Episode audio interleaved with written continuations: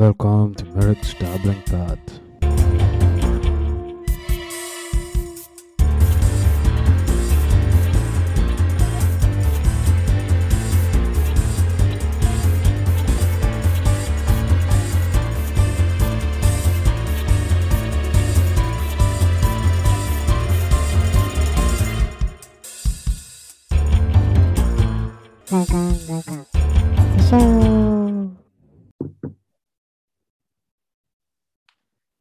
Angad, hey Nash, how's it going, guys?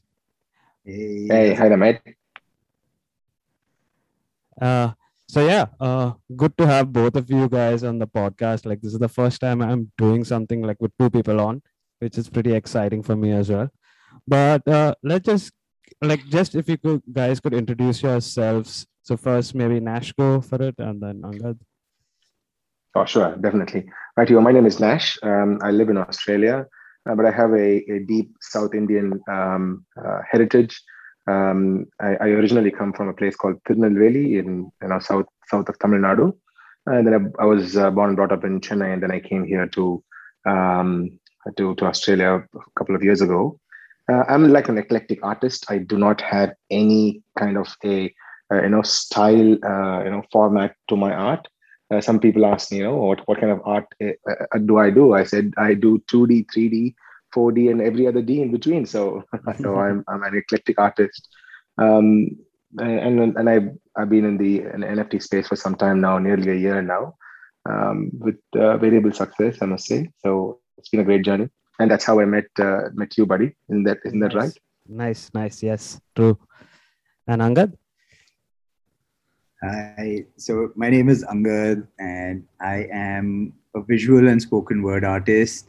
Um, I am from India, been a bit of a nomad for the most part. So for me to identify one place where I am, this is like uh, I think we got into this last time, but Yes. one of the most awkward questions anyone can have asked me. But um, at the moment, I am in Chandigarh, India. Um, for the most part, Goa is where I am based when I'm in India, and otherwise, I am also based out of Toronto.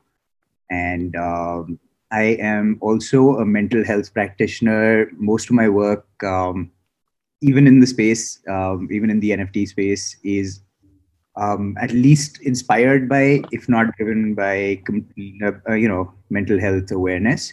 Mm-hmm. Uh, and uh, I am also the co-founder of an organization called the Colours of India DAO, um, which of course we'll get into what a DAO is later on. For you know, we can go we can go in depth about that Right. later on. Yep.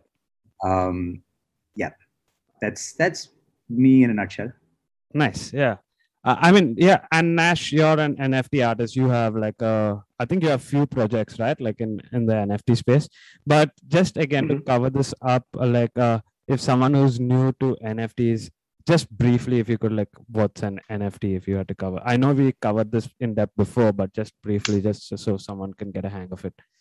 Yeah, absolutely. No worries at all. So uh, there are two entities when, when we think of that word NFT. First of all, the the uh, abbreviation of it is a non-fungible token. I'll very quickly tell you what a non-fungible item is and then how it becomes a non-fungible token. A non-fungible item is something which is rare. And I always give an example, and pre- even previously I gave a very similar example to this.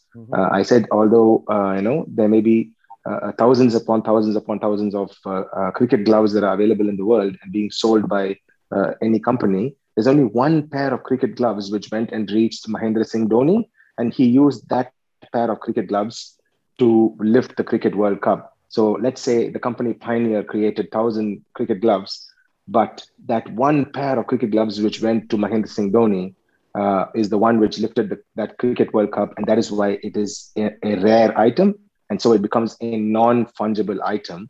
And if Dhoni decides to put that non-fungible item on a blockchain to verify it and sort of authenticate that this is his gloves and this is the gloves that that lifted the Cricket World Cup, then that uh, item becomes a non-fungible token when it becomes tokenized on the blockchain, and that is the uh, the, the briefest of brief example to explain a non-fungible item, uh, which becomes a non-fungible token. There's one more very quick example so that you know people can make an association between the two. Um, uh, although there are uh, you know uh, there are thousands upon thousands upon thousands of pictures of Mona Lisa on the internet, which you mm-hmm. can download and, and print and, and hang in your in your house. Uh, it does not become the original because the original you know is is in uh, in the Louvre Museum. But if Da Vinci himself you know came up from the dead, he came to your house and he gave you a certificate of authenticity saying that the Mona Lisa that hangs in your house does not matter where you printed it from. If he came and gave you a certificate of authenticity saying that this is the Mona Lisa, because the original author himself has given you a signed certificate of authenticity that makes that the original piece of work. So, so that is why most artists put their work on the uh, blockchain, not to sell. People think that NFTs are just JPEGs, but many artists put their work on the on the blockchain not to sell, but to uh, authenticate it and you know to um, to validate it on the blockchain to safeguard themselves from plagiarism. And that is the uh, two examples that I gave everybody for who uh, you know when they want to know what NFT means. Yep. Angad, you'll want to add anything to this? Uh, I mean, I think that was actually pretty explanatory. I mean, I usually yeah. go with the Mona Lisa example. Mona Lisa example, yeah, same. The, the thing that I would just add to that is um, the only Mona Lisa that is valuable in the world is the one at the Louvre. So yep. when people say, "Oh, I can download a JPEG or I can download whatever it is, I can take a screenshot of it and still get the same use case," uh, what people fail to realize is that um, an NFT is a token. It is um, a holder of value, and that is what makes it unique and rare, and uh, that is why people are so excited about it. Nice. Uh, speaking about NFTs now, like I've come like, I mean, like just being on Twitter and like like following all you guys, but like at the moment, like at the pace at which NFTs have been blowing up, you see, there's like you can say there's like lots, like there's lots of artists coming into the space, and there's like there, there's possibly of lots of scam, uh, scam artists as well in the space but also do you guys think that there'll be like a blowout like uh, anytime soon like you think like it's gonna be like there's a bubble that's to be uh, like it's gonna burst? Because like everything is gonna be coming up or it's just like or it's just gonna go up from here? Like you know i mean uh i mean like artists would get a chance to like put their stuff on the blockchain but like you think it's like overdoing it like with the at the current rate we are going? Or just gonna like everyone is gonna adopt this kind of thing? Um after you nash. Okay i'll, I'll take that.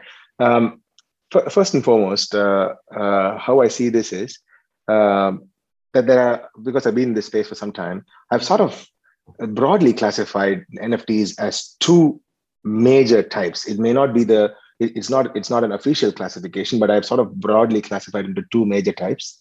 One is the one of one or fine art kind of uh, uh nfts where the value grow, grows higher with the value of the artist um, you know if, if, hmm. picasso came and minted his nfts he, it doesn't matter what he draws it'll be it'll, it'll sell like crazy because it is picasso uh, the other type of NFTs that I see is the project related NFTs where there is always utility, which is which uh, sort of the, the, the project is being backed by utility. Some utilities may be small utilities, some may be large utilities. We'll come to what utility is in just a bit.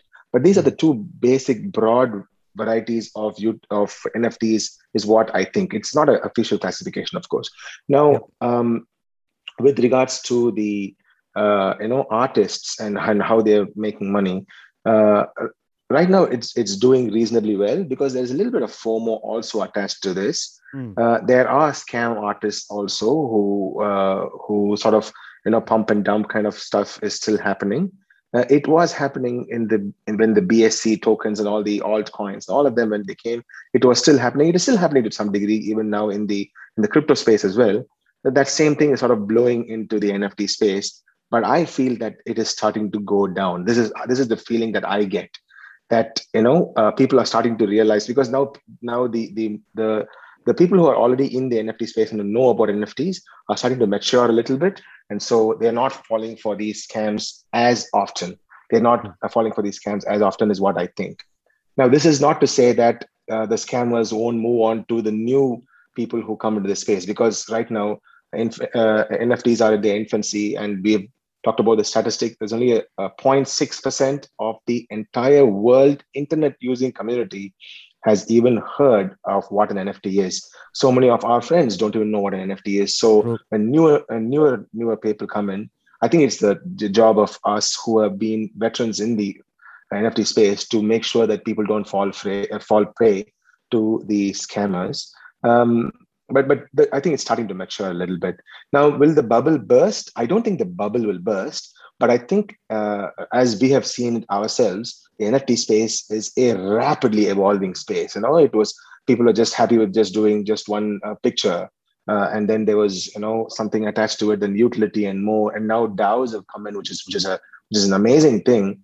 Uh, and as more and more DAOs come, I think it'll be great for artists uh, because uh, that will sort of safeguard artists' interests as well. And I'm sure you know Angad can talk loads and loads about what DAO is and and and what you know what they would do to help artists. Angad?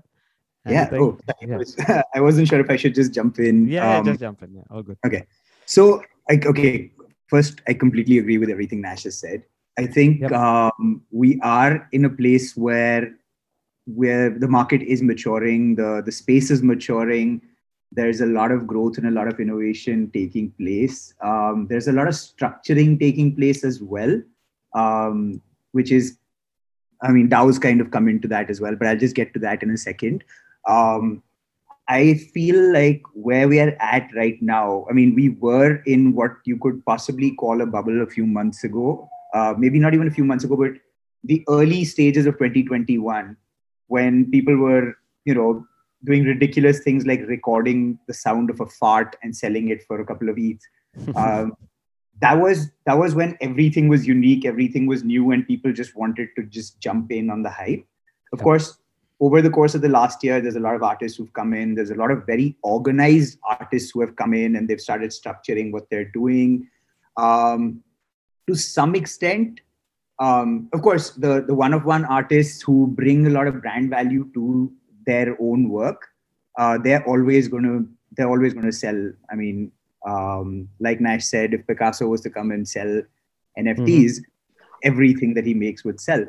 But for a lot of the others in the space, I feel like the last year or maybe two years for people who've been around that long have been almost like an audition phase where the, the more organized sectors or the more organized sort of um structured projects that are now coming out are in they're almost sort of incorporating these artists into their projects or artists are coming together to form larger projects um, not to say that the one-on-one space is not going to keep going on uh, but for a lot of people they are if you i mean if you sort of look around and even look at artists who we've seen growing in the space for the last eight or nine months that i've been in the space Mhm. They are now getting involved in larger projects or they're creating something for a bigger project um, and I, I suppose this is where DAOs come in, right? Eventually, um, the beauty of this space versus you know the the external art world is that this space is truly a community and it is truly a global community, um, which for most artists through history we've never had. Artists are usually operating in sort of bubbles in these like little isolated. Um, you know, we, we all have our own studios and we kind of just live there and um, this is the first time people are getting to collaborate they're getting to work together they're getting to sort of use each other as inspiration to create amazing things and i feel like that's where we're at in the space um, the missing element now is um, there are a lot of artists we need more people to be educated on what's going on so that there are more collectors as well Yeah. Yep. Well said. just briefly like uh nash you, you want to cover like how what's like utilities of and like we've covered like what's the nft like a one of one art but what's utility like in in nfts Oh, yes, sure. Um, now, um, with regards to utility, there are two types of utilities. Um, uh, the the let's talk about the the uh, the project based NFTs and the utilities attached to those project based NFTs. Mm-hmm. Uh, let's take a, a, a, an NFT which is which most people would easily recognize, like Bored Apes or Bored Apes Bored Apes Yacht Club. Mm-hmm. Um, now they started offering uh, real world uh, um, uh, utilities. Now, what a utility is. No, let's before that, let's backtrack a little bit. So, what is this project based NFT? What does it aim to create? it aims to create a, a personal profile project or PFP project where they make pictures which you can use as your profile picture on your social media. And at once people will think, I already use uh, you know, Salman Khan or, or, or Shah Rukh Khan's picture anyway. So what's what's the big deal? Here, the, the difference is if you own that PFP, now the social media are starting to verify them as authenticated NFTs which can be authenticated on the blockchain via your social media. So if you own, let's say, a Bored Ape uh, 7046 or something, that's the number that there are 10,000 Bored Apes. So if you if you own uh, 7046 is your Bored Ape, and you put it on your uh, uh, Twitter profile picture, Twitter is going to go and verify it on the blockchain saying that yes, he is the owner of this profile picture. Now that is one utility where you know it, it, it, means that you belong to a, a to, to belong to an exclusive club of only 10,000 people uh, who own this Bored Ape.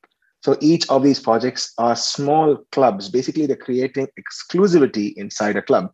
Now, let's take, for example, a club like the American Express Express Club and another, you know, uh, uh I don't know, Wollongong Club or something. An American Express club always has better weightage because it is an exclusive club, so it's more expensive to get in. So the the uh, you know the entry fee is always higher, not just the money fee that we talk about, but even even the even the prestige and the clout that comes with it is slightly higher as opposed to a Wollongong club, which is which which I'm sure both of them offer very similar uh, amenities or facilities, but still the, the exclusivity uh, gains more popularity, and so uh, these uh, these uh, personal profile projects they create exclusivity and they say okay uh, we arrange for uh, a yacht party on christmas eve or new year's eve and only people who own a Bored Ape can come in. Even if i had like 7 million dollars and i want to go and and enjoy this party the the, the people of the Bored Apes yacht club are going to say sorry mate you don't have a Bored Ape.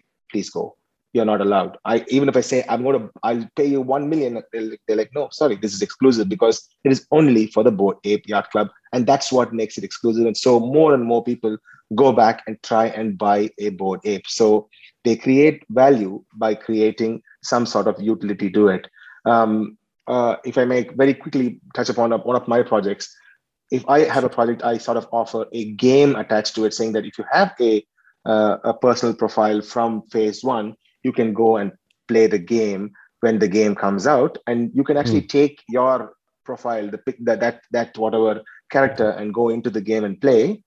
Um, and the power of, of, that character inside the game so if you have so like power ups and stuff like that so that also depends on what uh, the, the the character that you use. And this is what many people are doing. Some other projects are giving something called tokens. And if the project goes up then the the token holders get paid actual cryptocurrency like Solana or Ethereum or so on and so forth. And this is a very, very brief about um, utility about the, the profile projects or the PFP projects or these ones like Bored Apes and so on and so forth, CryptoPunks, so yeah. on and so forth. Now there are utility in in uh, one of one uh, artists as well. So some many of the one of one artists I know uh, talk about you know uh, I they, they say we will give you high resolution images one or they can say we'll give you the actual project file if it is a project file created through Photoshop or, Pro, or Procreate uh, or After Effects or something like that. Say we give you the actual project file, or they can say we'll give you full rights to use the the art as you see fit. We, we have seen music NFTs come up where uh, uh, a person like Nifty Sacks say you can use the, the the the NFT for anything. You can you can remix it, you can do anything with it and make money out of it. I do not care uh, you have bought it i give you full rights. That can happen. Or some artists can say you know what? I can i can give you a one-on-one one-on-one section with me where i explain the art and the, and how the process of doing it. For instance uh, uh, a person who, who uses a very different medium like uh, like blowtorch uh, blow, blowtorch uh, or uh, you know blower for watercolors or Hmm. even you know acrylic paints they can actually say i can give you a one-on-one section where i can tell you how i did this or even show you as a demo how i i, I use the medium to create this art so even one-of-one artists are starting to offer uh, you know utility or more commonly uh, available utility is they say we'll we'll ship you the the actual uh, the actual painting if it is an Yeah. nft of a painting Hmm. this is this is why I explained the Mahendra Singh Dhoni's gloves. You know, if it's an actual painting, you can take a picture of it and tokenize it, but the painting still exists in the physical world, and the Hmm. artist is saying, "I can send you the the actual uh, art artwork as well." So these are all utilities that are coming up in the NFT space. Yep. And uh, just adding to that, like I think uh, Adidas introduced their Adidas Originals introduced their NFT project, and the utility, yeah. the utility that they'd be giving to that is, I think, uh, they're giving. I think they are giving like the NFT holders three items, three uh, like clothing items. I think, yeah. So it's Yeah. three unique clothing items Yeah. that for whoever owns the NFT. That's true. Yeah. And did any of you manage to get in on that or wanted to get in on that? Yeah, I'm afraid I did not. I, I managed to get one. I got very lucky. Nice. I'd, a- I'd asked a friend uh, who was going to be up all night trying to get get a hold of two. I'd asked him to get a hold of one for me as well, and then I just uh, Yep. I bought it off him. So I got pretty lucky with. That's That one. awesome. That's Oh, awesome. that's nice, nice, nice. Yeah, I mean, I think that that there is. I mean, I guess like something we've not touched on yet is the utility for the metaverse, which is Mm. what that Oh, particular yes. project is offering. Um, and yeah, sorry, sorry, go on, Ash. No, no, no. Uh, we, we- I think we should talk about metaverse in, in like in Yes, depth I was because gonna it's say, a Ang- huge topic. Yeah. Yeah, I was Yeah, gonna say if Angad, if you can like just give a brief intro on the metaverse and then like segue. Oh, okay. Yeah. Yeah, cool. I mean, uh, I was, I was, I wanted to just add a couple of things even on the utility side. Yeah, sure, Uh, sure. Go for it. because obviously like one is there's utility as a members club um i mean actually to, to be honest like that's the biggest utility that Mm. you get um but there is also the social leverage right when you look at something like the bored apes um it is uh it's kind of social signaling as well. It's kind of like um you pull up to any place in a rolls royce versus in a fiat punto or something right? Hmm. you will get access to a lot more a lot more doors open for you if you roll up with an you know with an ape as your pfp you're automatically um and and you do see this happen with the project as well where any major project that is trying to launch in the nft space they want to be associated with the apes or the punks or you know some of these other um, higher profile um, projects. And they're willing to give away a lot of equity to holders from these uh, from these projects just because that social credibility that you know 100 apes have picked up um, you know 100 pieces from us out of our 10000 project those 100 apes are going to you know they're going to sell out your entire project just by saying these guys are interested and those apes may or may not have even paid for that project or they may not have paid to Mm. pick up pieces and Yeah. that that social um, i think that that social equity or um, uh, what's that's, that social signaling and uh, posturing is what actually segues beautifully into the metaverse as well because what is the metaverse of course the metaverse is um, we're talking web 3 here. So we kind of went from web 2 which is a whole lot of two dimensional um, experiences that people have created on the internet to a more three dimensional experience. So you can actually walk around instead of browsing through amazon and scrolling. You can actually walk through a store. You have an avatar and you walk through a store. Um, you can walk through an art gallery or a museum. You can interact with other people. Um, and this is where what adidas has done or what they're doing again comes into play or where uh, nike purchased um, rf um, i forget the, the Clonex? uh, they they, uh, they purchased this company called rf x uh, rftz RF. or something like that. X, I think. Uh, yeah. Uh, yeah. And I think it's Clone X, I think. Okay. It's but I'm Clonex. Ah, okay. Yeah. Okay. Uh, so Clonex, they've they've purchased this this company that is making sneakers for the metaverse, And again, it comes down to social signaling. If human beings are interacting anywhere, they like to show a certain. I mean, it's it's kind of why people want to buy a Louis Vuitton or you know an Armani suit. Mm. Uh, Mm. You want to you want to show value from the minute you walk into a space, and that is translating to the metaverse, where if you have an avatar, how do you show value? How do you show that uh, you know? So so currently in 2D, a bored ape profile picture, a PFP, brings you that value. But when you go into the metaverse, all of these big brands, all your luxury brands have already started either attaching um, a wearable, a digital wearable to luxury items that you're buying, especially one of one luxury items that you're buying, because the the sort of owner of that gets to actually put this on their profile picture on their avatar when they walk onto a metaverse. So if you're walking around Decentraland or somewhere else, and you're going to a bored ape yacht club party and you're wearing a one of one um, pair of you know limited i mean one of one pair of sneakers done by louis vuitton you're projecting that value immediately Mm. um, and that's that's what i mean that's something that i am very excited about coming up i mean i've been um, learning to to make wearables for Cryptovoxels and i'm really excited about this space Nice. That's true. Sorry, you said you're really interested in like the wearables aspect of it. Like, uh, like what sort of project you're working on, Angad? Oh, I'm Uh, at the moment. I'm just learning. I'm just Okay, learning okay. to uh, to create wearables. But Yeah. uh, one of the things that I have done in the real world is I used to run a streetwear label. Okay. Um, so it's just another another sort of way to put some of the art I create out into physical world. And now I want to try that in the digital space as well. Nice, nice.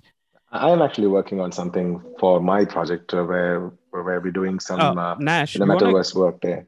sorry, Nash. Uh, okay, do you want to give an introduction to your project? Huh? It's uh, Solanauts project you're talking about, right? Oh yes, you think that's it now is a good time? I was only, was Yeah, yeah, going yeah, to touch upon the metaverse part of it. Okay, right. Okay. And then you can So, segue my- into the yeah. How you're gonna? Okay. Are you gonna be taking that project into the metaverse as well? Yes, I am, and that is yes, yes, yes. Perfect. and that is what we are working on right now. Yep. So let's let's talk about the Solanauts very briefly, and then I'll I'll talk about the metaverse part of Yep. the Solanauts project. So uh, my project is also a PFP project, very very very similar to what uh, we were talking about uh, Hmm. uh, about the bo- like the bored apes, but mine lives inside the Solana ecosystem, or rather the Solana blockchain, rather than the Ethereum blockchain. Um, very quickly, if we want to give a you know a quick overview, there are multiple blockchains, and there are NFTs in these various blockchains. There are NFTs inside the Ethereum blockchain, inside the Tezos blockchain, inside the Polygon blockchain, Cardano, uh, Solana, so on and so forth. In my case, mine is in the Solana blockchain, um, and it's a PFP project as well. And I am also offering utility very similar to what uh, uh, you know other people are offering, but uh, mine are slightly different in a, in a, in a way. Hmm. So, so very quickly to explain what the Solanauts are, they are Solana astronauts. They are cute little creatures uh, which visit multiple planets. They make friends with the with the uh, creatures which live in those planets, and uh, you know they are benevolent beings, and they they make make make friends with them. They help to terraform those planets and uh, make the planets better, and they live in harmony with the creatures of this planet. And I always say this: uh, uh, this whole project came into being because of that one dialogue from uh, from Matrix, where you know uh, Agent Smith will t- tell Morpheus that we machines cannot classify human beings as mammals because you human beings just go to one place, use all the natural resources, and you multiply, and then you move to the next place. So I definitely did not want my my solanauts to be uh, humans uh, to cut down the self-importance of man, so to speak. So they are you know cute little creatures which which go around. And uh, if people are uh, going to visit my, my website, which is solanauts.org, S O L A N A U T S.org, they'll see that these creatures, there are three types of creatures engineers, biologists, and workers. And they have visors in front of them where there are different colors which, which reflect on them.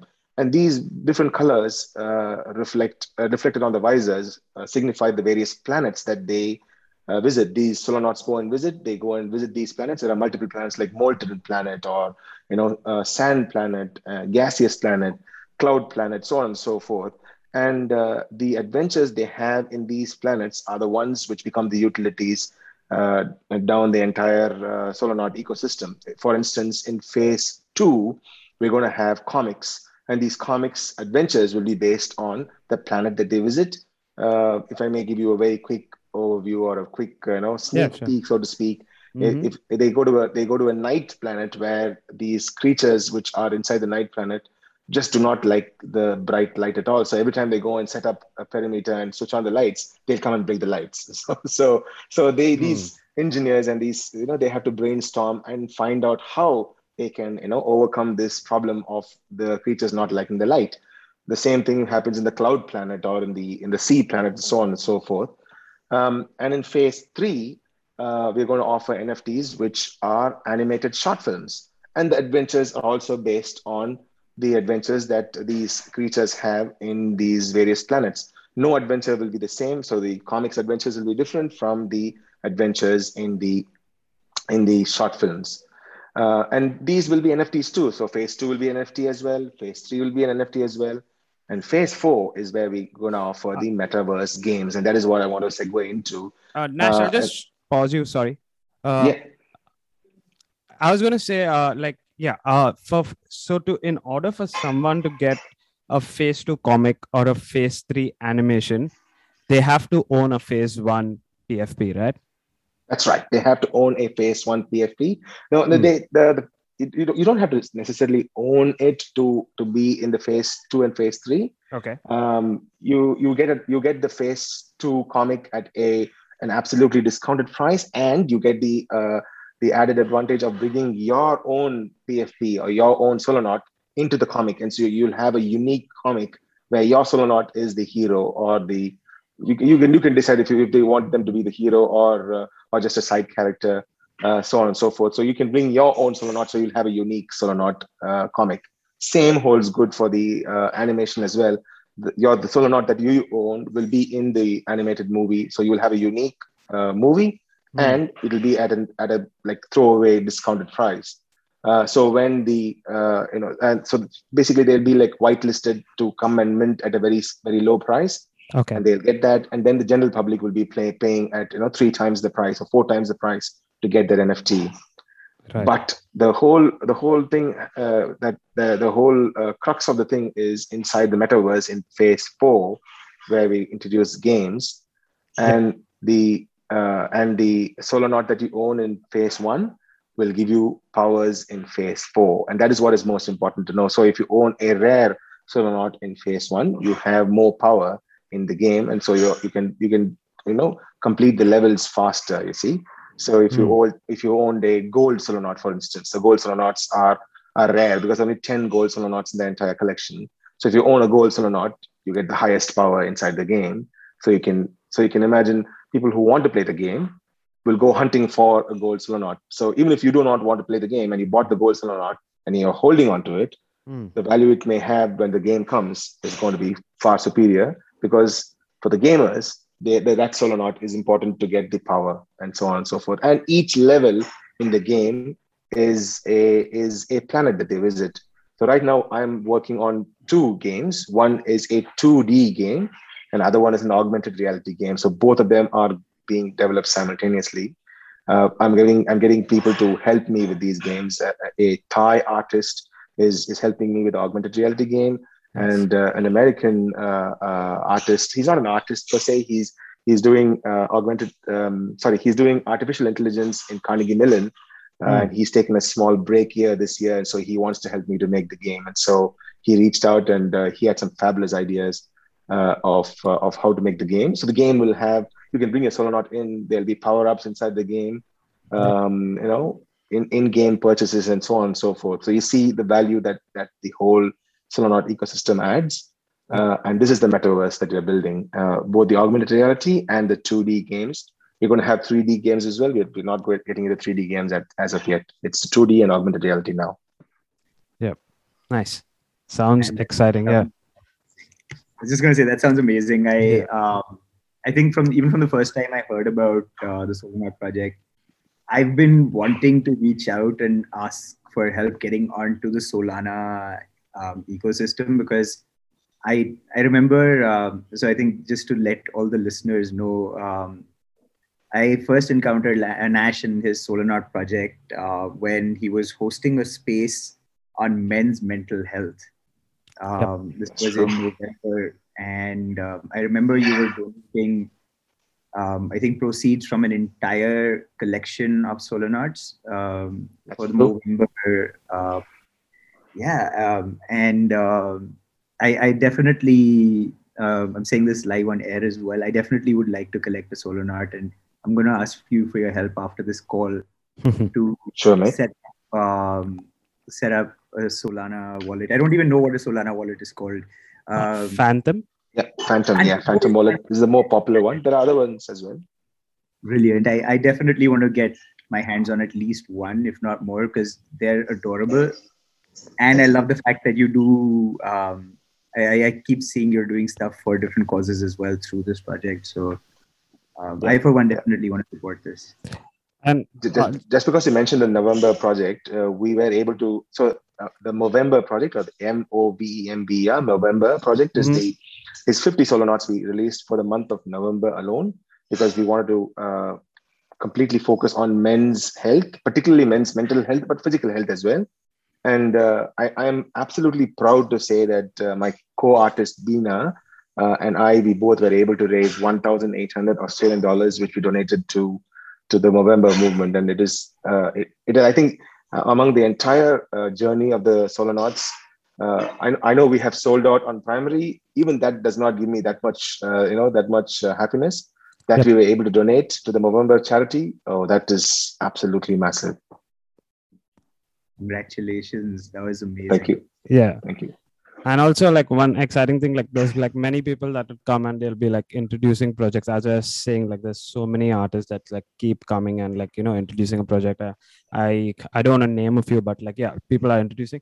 But no one really is like adding like value to the holders. Like and like nash's project is one project that like the solanauts project is one project that like keeps giving back. Like you know there's there is a roadmap. And it's not like a fictional roadmap sort of like he is working on it. There is like the comics are going to be coming out. There's like the animations would be in works. And but especially like the metaverse uh, side of things like it, there is going to be a game. There's going to be a game. There will be two games actually. So yeah pretty exciting stuff for this project can I just add one more thing, please, before sure. I, I, I, pass the mic on to Angad? So um, this is this is with regards to the metaverse as well.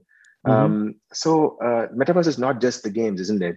Metaverse is just a space where people meet, and so we have in the Solanauts ecosystem, we have a, a space inside of metaverse which we've just set up, and even on the website we have we have, uh, we have put that it's a room where the Solanauts can come and meet. Uh, we're first opening it just to the gold Solanauts, people who who own the gold uh, Solanauts. Okay. Uh, they can come in and they can meet there, or they can actually hire that room if they want to hold an event. Let's say they want to hold a, a birthday party, a virtual birthday party. Okay. They can say, Nash, we want this room from uh, from you know uh, 1 1 p.m. Uh, UTC to 4 p.m. UTC, four hours. We want the room. Okay. And we're happy to offer you an X soul, let's say one soul for those four hours. We'll be like, are you a gold Solanaut owner? Yeah, absolutely, mate. You can hold your party there. You can invite any number of guests that you want. I think there's a small limit to the room because of the room size, but you can you can invite your guests in and you can have a party. Nobody else will come and disturb you. It's your party. And so that is where the metaverse comes in, you see. And we already have mm. a hmm. room. It's set up. The room is set up. We call it the Solanaut VIP room, uh, nice. uh, which is set up. Yeah, but if you've not you've not looked at all the ins and outs of it, so we are still, uh, you know, uh, we setting it up. Exploring. Yes, no, it's set up, but we, we're still exploring it. Exploring. we want yeah. to, we want, yeah, we want to give utility to the people. So we want to say, uh, uh, so what do you want it to be? You want it to be a frozen uh, theme? Okay, we'll redecorate the room uh, in frozen theme, and you can bring your your you know. But we don't want to get into any kind of problems with the you know um, actual intellectual properties. Yes, right. yeah, intellectual right. property. So we're just exploring that right now. But mm. right now, you can bring your guests in. We can play songs inside the room. You can, yep. you can have a party inside the room, or you can have a meeting inside the room. Mm. And that is where the future is going, isn't it? So if, if I want to hold a, a virtual uh, DJ party, I can bring uh, a famous DJ uh, and bring inside and, and hold the party inside. maybe if I can if I can get Justin Bieber or or, or Justin Timberlake or or any of these guys to come and, and do a, a live event only exclusive for the Solanauts, you know, we can. I mean, I, I must say, disclaimer here, I do not know Justin Timberlake nor Justin Bieber, but I'm saying eventually if I do get somebody uh, and they we hold an exclusive event inside of the Solanaut ecosystem, we can do it in my room because the room is set up and it's open for Solanauts. So that is where the metaverse comes in, not just the games, but even these personal spaces, which will be private and uh, you know uh, that nobody will disturb you inside the space. Ah, Sounds amazing. Yeah, this sounds really exciting, man. Uh, Okay, thank you. I was, I was, I'm actually in touch, uh, just speaking to an Indian artist, like a music, uh, a DJ, and he's pretty, Mm. uh, pretty famous back in India. I think uh, his genre would be like a minimal house or like techno kind of music, and Nice. really famous. And he himself is get, like getting into, he he is in the NFT space. He has like uh, his music that he's been selling. I I can't remember Wow. which platform it is on, but yeah, he has Audius. been, yeah. Uh, and and another one and another one yeah i think it's audius Uh, and he has another one as well that way he was but yeah uh, anyway i'm not sure if you guys have heard of him his name is young raj yeah but you know what like i'll we'll reach out to him and like i, I really want to see how this works out like you know nash if you're happy like we can do like a Yes. demo and like you know just to see like yeah how that sounds and like i want, I want to experience it for myself like Exactly. Same Yeah. here. That's what we were, we were, we're just exploring. That's why we didn't open it, but but these are the ideas that we have. Uh, nice we want to explore it ourselves first. You know, get the, the equipment ready. What is the latency, lag, so on and so Mm, forth. right And right. then, and, and because this room is is cool that you can you can go and re-edit it however you want. You want to you want to throw in shiny disco balls, yeah, throw them up, you know, and you, the room will become like a like a discotheque in, inside the inside the Solana, Solana universe. So all that is pretty cool. Um, yeah, I want to explore it myself. Nice, nice. Let's Yeah. yeah, we'll do some. Yeah, sorry, Angad. Oh no, sorry. I was just going to say there was a there was a huge concert and New Year's party on Cryptovoxels, um, where they had a bunch of different acts performing. And in fact, uh, I would love to connect you to someone called Jigger if you don't already know him. Um, Okay.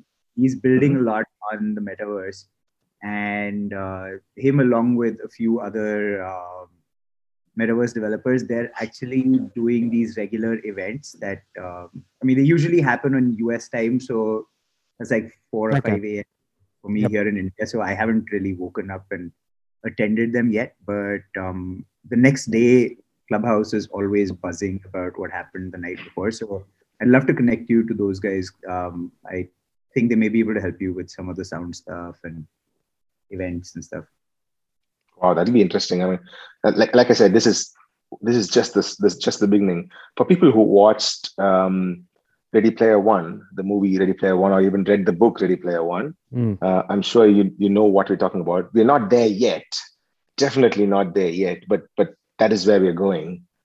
Um, yeah, Fringes. that is where we're going. Yeah, we're on the fringes i think um, we're already on that path with Yeah. um, with the metaverse and it is is very exciting and yet it's also a little bit scary i don't know if uh, i don't know how you guys feel about um, you know, from like just what the future is going to be like for generations that are born into the age of the metaverse and how Right. they will socialize in real life like mm. I don't know. I, I'm excited, but I'm also a little scared and a little nervous. I don't know how you guys feel about this. Right? Yeah yeah i mean like if for someone like for the next generation that's going to be com- coming into it and like they are born into it right? Like like we know what's on the outside. Like i would say like like we're all probably around the similar age group or like at least in that later generation born in the mm-hmm. 80s and 90s like we mm-hmm. still had outdoors as like so much like to do with outdoors. Or even as kids like we had like may, like i'm not saying kids today don't have physical toys as such but i think like kids nowadays would choose an ipad over a toy Y- Yep. yeah Yeah. so Yes, true. yeah so like i mean going forward and with the metaverse coming in like i'm not sure whether they'd want to go out and play or they'd want to like shut their, like put their headsets on and get into the metaverse like or put their like cover their eyes up yeah i mean have you all read like has anyone read snow crash No. No, what is that? okay so this book was in, uh, like written in um, i think 1992 uh, author is neal stephenson so that the word metaverse itself was coined by this author and this book is Hmm. complete yeah so like and the concept of the metaverse was like i'm not sure whether it was introduced before then but the word the term metaverse was coined by this author and like there's like this complete world that he designed like where there's like a like earth i mean like pla- like the world as it is like the real world and then the metaverse world Mhm. and like and how there's like a conflicting journey that this character is going through like in the real world and in the metaverse but how the the the world like the real world is dying but the metaverse is like growing like there's like a more fancier world like to be lived in the metaverse and like people in real life like are like living in like con- like shipping containers and stuff but in the metaverse they probably own like a mansion or something like that Oh, okay, okay, okay. Yeah, yeah. I see what you mean. Uh, interesting. yeah Very interesting. Uh, what was the name of this again? I'm gonna yeah Check myself. S- snow crash Snow Crash. Yeah, Okay. and uh, author's name is Neal Stephen. Uh, Neal Stephenson or Stevenson? Stevenson. Okay, I think I found it on. Yeah, yeah, really good. I, I Really found good I found it on uh, Amazon as well, on uh, Audible as well. That's pretty cool. Yeah, yeah, yeah, yeah. Do check it out. Yeah, this is like I, I was. Yeah, I got. I'm pretty sure you guys know Naval Ravikant, right? Like, Oh, of Yeah. course. Of course. yeah, Big Yeah. Okay. So yeah, I actually came across this author through Naval. So so yeah, I think Naval did like I interviewed him on. Uh, Wow, yeah, on on some space like I, I think they called a fire fireside chat, and like yeah, Naval was interviewing him there, and like Naval was like just praising that book, so I was like, oh, I have to check this one out. His, his recommendations are always amazing, man. Yeah, yeah. Uh, Oh, just before we go in that, uh, Nash, uh, I'm sorry, Angad, do you want to talk about like what you're working on, like and like what's a DAO firstly? So that's a DAO, and like and like you are the co-founder of Colours of India DAO, right? Like so, I, I would love to know what a DAO is well and uh, how you got into it. It's it's very exciting, man. Absolutely. Oh, okay. Um, so a DAO is essentially a decentralized autonomous organization, which in other words means it's kind of like a company or a cooperative or a society that exists on the blockchain.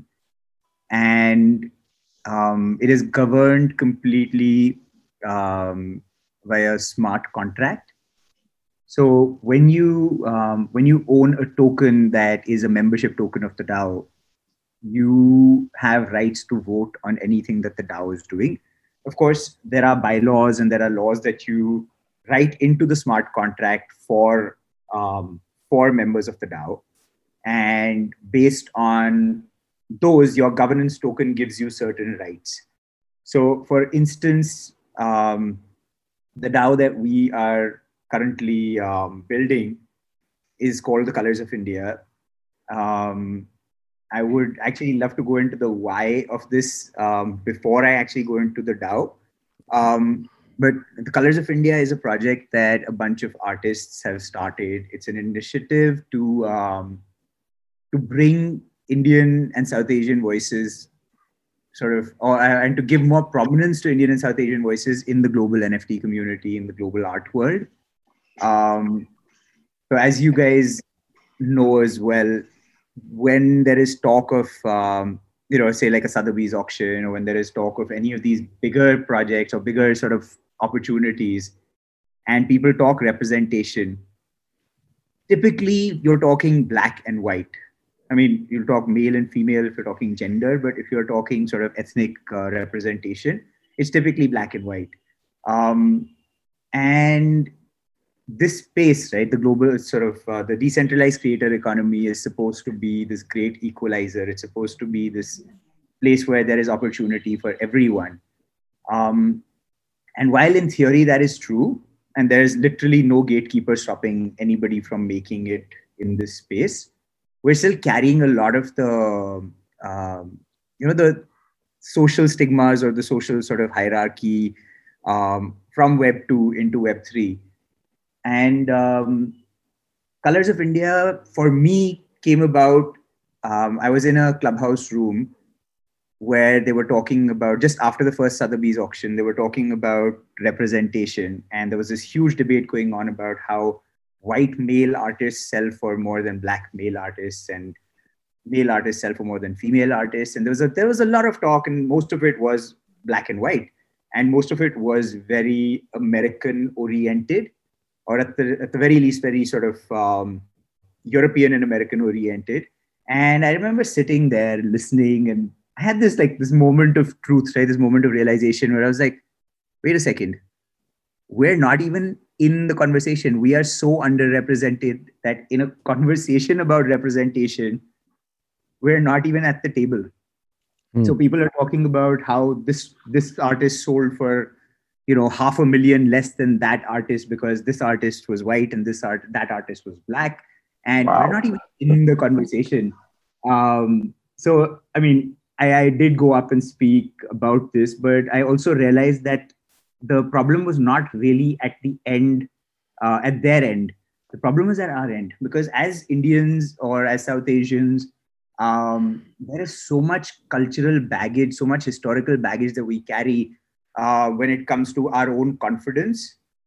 Because through history or i mean at least through recent history ever since we were colonized there is a there is a sort of um, inbuilt training to feel inferior to a western voice. And when Hmm. we are in these spaces it is completely voice driven right? We don't actually get to see each other.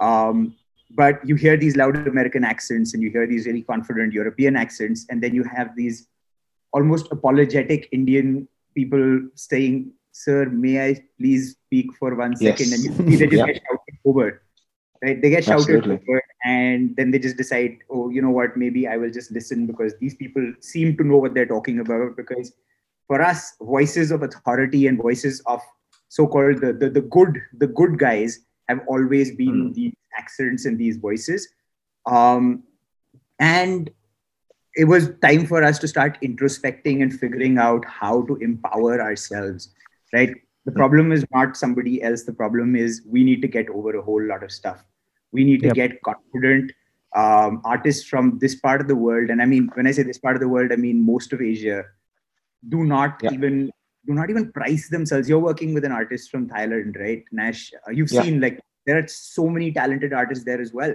they don't even Yes. price themselves um, i mean most of these guys are selling for like a hundred dollars for something they worked a, a Yeah. week on and Yeah. then you get then you get these like you know super cocky crypto bros who'll draw like a doodle on a napkin and say yeah man this is for five eats because you know this is and they know how to sell Yeah. we don't know how to sell They sell. Yeah, I know they do. you know culturally we haven't been taught this right if you're american you are taught to sell yourself right from when you're in school you have to write essays talking about why you should get a certain you know why why you should get into a school why you should get into a college why you should get the job you're constantly selling. Whereas we are constantly told not to have a voice because when adults are talking you do not speak you know. We were, we're kind of from that kids should be seen but not heard. And then Yeah. as artists it's even worse because already you're social pariahs your own families are like um no you should not you should not pursue Yeah. art It's not gonna pay you. Exactly. Doctor, engineer. I know. I know. Yeah. so the stigmas that we have to overcome are huge and it's a it's a real challenge but we decided to i mean there was a few of us artists we actually held a few um, introspective meetings right we're like as a as a society we need to get a bunch of people together as a community we need to get a bunch of people together and figure out how we can solve this because if we can get over some of these things and we can start bringing more people up when you see one representative of you, who, who sounds like you and looks like you break a certain barrier break a certain glass ceiling that's when a mm-hmm. whole lot of others suddenly get confident so so what we're trying to do through the colours of india through the is- most horrible situations. So- Sorry, man. Something happened here. I, was, I was like that's a that's a new voice suddenly, Sad, Sadhguru wanted to tell me that something about horrible situations. I don't know. I don't know why he wanted to do that, but, but bless him.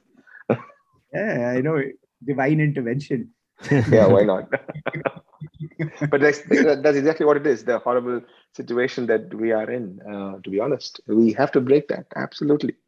Yeah. But i mean to be honest like um it is a horrible situation but i think just the fact that we are aware of it now that's that's a that's a huge step because now we can work towards breaking this. And i see it happen already. I mean Mm. we, this this this thing happened 6 or 7 months ago.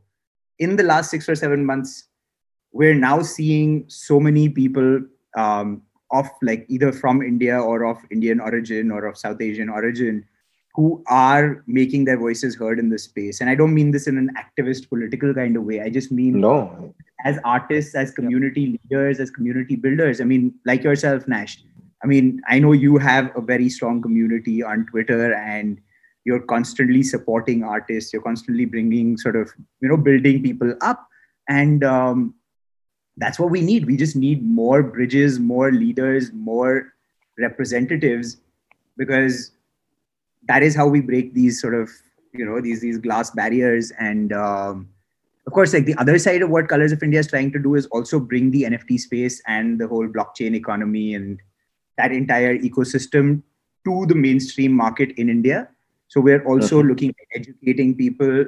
Um, so you know, for instance, we're doing a lot of onboarding sessions, a lot of works. Uh, when I say workshops, I mean these are like completely free workshops where we're going to organizations, to galleries, to uh, colleges, design schools, art schools, things like that and just holding sessions for them to tell them what the NFT space is, how they can get into it, um, helping them set up their wallets, helping them, um, you know, even mentoring them. Um, we're also mentoring artists within the NFT space right now because eventually, like the entire ecosystem needs to grow. Um, absolutely. so that is that is what colours of india is about and i can now get to the dao if you'd like or would you uh, want me to stop for a bit because i've No, no, no. No, No, go, go for ahead. it, man. Go- go. Yeah, I'm, I'm, I'm really Um, interested myself. awesome so uh, like i was saying a dao is a decentralized autonomous organization which is basically like a company that exists on a blockchain and everything is governed through your um, your dao token which is basically on a smart contract that has all of the, the, the laws and the bylaws of that company or of that organization um, embedded in the token. So you can operate within the confines of those of those rules and laws, and you can vote on all sorts of things that pertain to what the organization is doing. So in the case of Colours of India, um, our primary motives are to empower artists from this region who are already in the space and to educate the rest of India about what's going on in the space and to onboard more people. So, as long as there is an initiative that is in line with these these goals, Mhm. um, be it an exhibition, be it uh, someone who's who's doing a project that they need help with, um, the DAO that has a collective wallet can then invest in whatever project that somebody brings to the community, and then the community votes on it, and based on the the DAO's sort of uh, pre-decided guidelines, if you have over a certain number of votes, that project will pass. So, um, of course, all of this we are going to announce when we officially. Um, I mean, this is this is what we are working on right now with the lawyers, um, with the bylaws. But once we officially announce, of course, I would be able to give you Um, a clearer idea of yep. say sixty percent or whatever, and then your your vote is through. Um, Mhm. um, sorry, um, sorry, were you saying saying something? no, no, no, no. Go on. Ah, sorry. Okay, no, I was just going to say that um, the um, some of the stuff that the the DAO is already working on because we do have a roadmap. Some of the stuff that the DAO is already working on is um, there's something called MetaCon X, which is um, an event that we're doing in Bangalore. Hmm. As of now, it is scheduled for April 2022, but um, seeing as how this whole Omicron situation's suddenly escalating, we may have to postpone. Um, but as of now, we're looking at doing a three-day event where we're bringing together the entire sort of blockchain ecosystem, which is uh, the crypto space, the NFT space, and the metaverse. Um, and we want, you know, we want the entire ecosystem to actually meet in one place. And of course, for us as artists from the community, this is going to be a great opportunity to actually physically meet but also to figure out what the developments are that are happening in the metaverse, where people's utility from the nfts can eventually be used and how people can develop you know the skills that they're sort of developing within the nft space right now um, and of course crypto funds all of this anyway so they need to be part of the conversation. Um, so this is one of the bigger projects that we're working on. And alongside this of course there's a whole lot of uh, uh, i mean we're setting up a podcast a vlog um, and an entire sort of media outlet Yep. so that we can start also broadcasting what happens in these closed i mean because at the moment we're a closed ecosystem right? The, the nft Mhm. space so we Yeah. want to actually have these conversations on platforms that the rest of the country and the world can also access these conversations so that's basically what we're doing right now That's phenomenal. That's phenomenal. Wow. Angad, uh, so at this stage, I mean, at this stage, I'm guessing there's there's no token for Colours of India, but like there's going to be a token, right? there is going to be a token yes Yeah. So y'all are going to y'all are working on the tokenization, like all the. we're working on the tokenization where um, i mean as you guys know navigating indian law on things like crypto is Mm. very very tricky Yep. um, so the first thing that we actually did was we brought a team of lawyers on board as part of the founding Perfect. team because Perfect.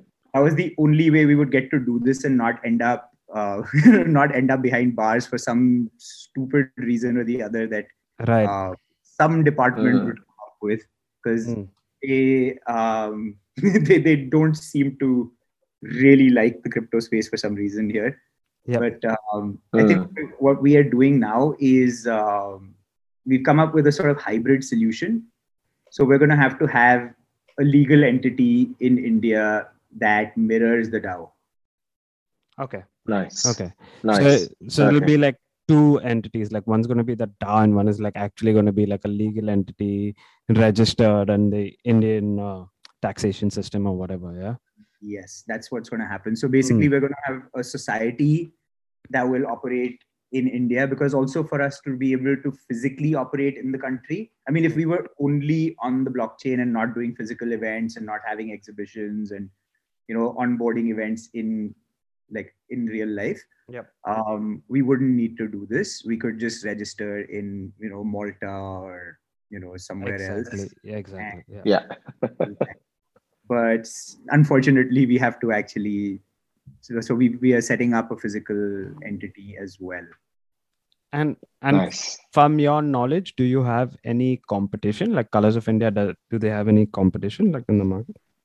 um i don't i don't really see anybody as competition, Competition? Nice. what we're doing because you know the thing is we're not we're not like a for-profit enterprise we're not really um you know we're not like one of those things where we want to like suck up everyone's souls and say okay you all belong to us as far as we're concerned if there is anything happening in the nft art crypto space where we can support artists who are from this region Yep. um, we will do so regardless of whether it is for and what someone may say a rival organization i mean Hmm. we're Mm. we're here for the community and we're completely agnostic um, and that that goes for like even platforms and things like that we're completely agnostic because the moment you have community everybody wants a piece of you right Right. Uh, right. we have Yeah. platforms coming and saying partner with us and that's a very scary thought because then you're no longer agnostic you're no longer for the community so Yep. that's another tricky situation we're already navigating That's Mm. awesome. Yeah. And I think the last time we were speaking also, Angad, I was like telling you, like I, I, speak, I mean, I hinted at like, I don't know whether I should be saying this, but like, uh, uh whether you can uh, like get some of the big organizations in India, especially like a clothing brand or like some any other brand, to host a competition at at your event that's going to be happening in April, and like and they would select an artist of their choice and then that artist um, their art would come onto the clothing or like a pack or packaging material or something of those sorts right we were definitely working That's a great idea. already. We're, I mean, we're already doing stuff like this. We just Mm. did a, uh, we just did a collaboration with this uh, this Kollywood film called Rocky. Um, Okay. Rocky. Yeah. Yeah. I saw it. just It was pretty awesome. Yeah, yeah, and it was really cool because they came in, they came to the community. Uh, We brought them to to the artists, and basically they opened up a collaboration opportunity. Um, Okay. So we got a lot of entries, and then they were normal. They were then sort of shortlisted down to, I think, ten or eleven pieces that were eventually minted as part of the official NFT uh, Rocky NFT collection Oh, nice. and these Mm. are all on foundation i think four out of the 11 have already sold if i'm not wrong or maybe five have already sold um, and they also pledged a certain number certain percentage of the proceeds to be split between all the artists who were shortlisted so there was some i, I want to say there was like almost 20 artists who were shortlisted Nice. aside from the Mm. aside from the 10 who were minted Okay. so they're actually allocating some funds that the Colours of India wallet is going to distribute um, to these artists. So we're and and because again we're completely decentralized, we're actually taking their opinion on whether they want to split the money straight up because it's not a large amount; it's a very small amount. That's true. But, Mhm. um, but we're actually trying to say we can invest it in any project that they feel everybody sort of votes on because that's Mm. how we want to operate. Uh, Yep. Whatever everybody votes on, we can bring proposals, and eventually, when the money is worth splitting, it'll then get split. Uh, Right. These 18 or 20 people that are there on this list. And, and, and I- before you go on, I, I have to just make a small little comment about the Rocky thing that you said. I saw it. Uh, uh, I have been uh, really waiting for this this movie Rocky for for a while now because the even when the trailers got released uh, released a while ago, they they created a fair amount of buzz. Uh, and I was really uh, you know, looking forward to uh, seeing what this guy, the director, is. It's his, it's his first movie, Arun Matheswaran. Uh, that's Mm. his name. Um, I was really looking forward to the movie. The movie is movie is phenomenal. There's no doubt about it. But then I was pleasantly surprised when you know they're thinking out of the box, getting into NFTs. It is very interesting. You know when these young people come into uh, even films and stuff like that. Uh, it's really cool. Today I saw another uh, news uh, where uh, AR Rahman is is uh, going to support um, uh, NFTs in India. Uh, he's he's partnering with somebody. I, let me just pull up that news article. Just give me one moment. Sure. I'm pretty sure it's here somewhere. I, I, I sort of saved it and kept it there because it is a very interesting piece of news. I'm like, wow, uh, like Rahman is coming up with, you know, looking at NFT. You know, you know, Australian Open has sort of aped, aped into NFTs as well. I'm sure you saw that. So AR Rahman Yes. is, is collaborating with HBAR Foundation, Okay. uh, HBAR, Hedge Bar Foundation, to bring in uh, Indian um, music community into the NFT space um, through a they, they're starting with a crowdfunding uh, I think uh, platform to start with. Uh, maybe they should contact you guys to to to get to make it into a DAO. That'll make more sense. Yeah, that would be amazing. Um, I would. I'll definitely look into this and see if we can reach out to them and uh, support them as well because Yep. this sounds incredible. Yeah. Yeah. I, I know I know that uh, uh, uh, Ram Gopal Varma has is is releasing his most recent uh, you know uh, erotic film as NFTs. Um, there are a few others who who done it, uh, and uh, who, who sort of who few other artists who are getting into NFTs. Uh, and and Async Art they released a, a, a phenomenal collaboration between 40 music artists from the South Indian you know Tamil film industry. So they got together to make a 40 minute song. And i'm not sure if people know about async art they do something very interesting. They they make uh, music and they release them out as stems. Uh, then we as collectors if we decide to buy a, a blank copy we can go and listen to the stems and we can choose which stems we want to be in, in our song and we can sort of put together the song ourselves. So basically it is almost like putting together a, a subway sandwich. You know, you can say, I want lettuce, I want, you know, I want, I want a paneer tikka, you know, I want tomato, and so on and so forth. So you can put together uh, a song and then you can mint it, and that'll be the song that you can't erase or delete that after you mint it. Yep. But but that's a cool little idea. And the 40 Tamil artists uh, got together to release this uh, song called Pann, uh, which is P A N N in English to, to, to, to translate it, but it is um, it is a phenomenal venture, uh, and they're doing quite well. They're doing really well, in fact. Um, mm. uh, they're selling quite well. I I own a, I own a gold master, and I keep I keep going back so they release these these uh, stems as they call it tracks uh, in in bunches of uh, one or two tracks every week so i keep going back and listening and i'll put a mix and say oh no, no i don't like this let me wait for more to come more to come so Yeah. but it's a 40 minute song it's not a one minute song it's a 40 minute song Nice. uh, which is pretty awesome yeah they're doing some some phenomenal stuff Wow, this sounds amazing. yeah. Mm, it is A- ASY. async a-s-y-n-c AX. a-r-t Yep. Is so I, I i have yeah async i have a couple of my my uh, I'll just my drop it in. Oh, you have a, some on async as well, Nash? Yes, I'm, I sell, I sell quite well on async. uh, I must say, if I if I may say so myself. I mean, I have a few pieces, about ten or fifteen pieces on async art, and Mhm. this is not the music art. I don't do music art. I do the you know like uh, digital art.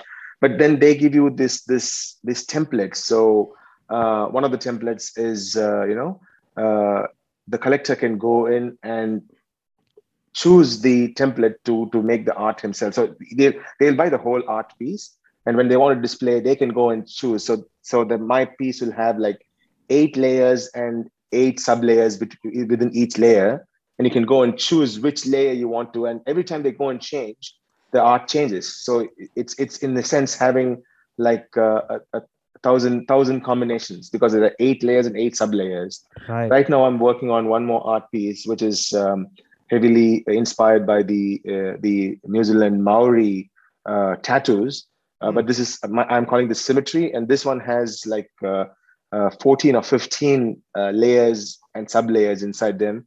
And the artist can the, the collectors can go and and sort of you know there are rarities attached to this and you can go and mint a piece uh, with various combinations and the art will keep changing every time you mint a different piece.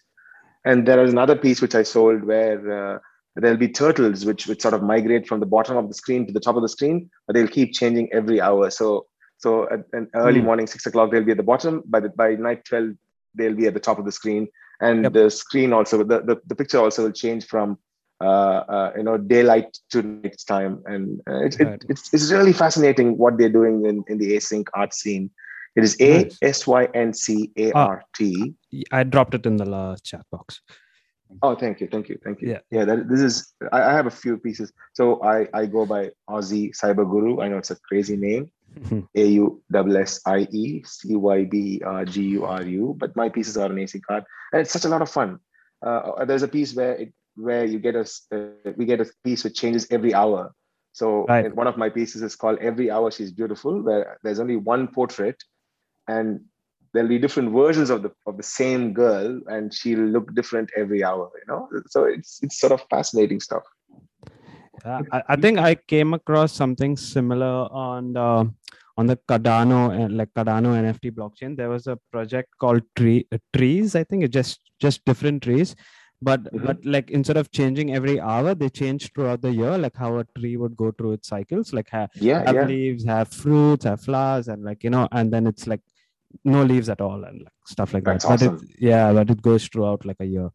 Well, Uh, in async as well, they can do something. So, for instance, so you can have like, uh, uh, is let's say you live in a country where there are four seasons. You can have four arts, uh, and they will only Hmm. change when the season changes. So, when it's summer, there'll, there'll be one art piece. Then there'll be winter, will be a different one, and right then right right but but but you could take it like to another level right like you could be Yeah, uh, like yeah. instead of just four you can have 12 so every month it is gradually going into like yeah, yeah. like gradually So, changing yeah, or so you could like 20.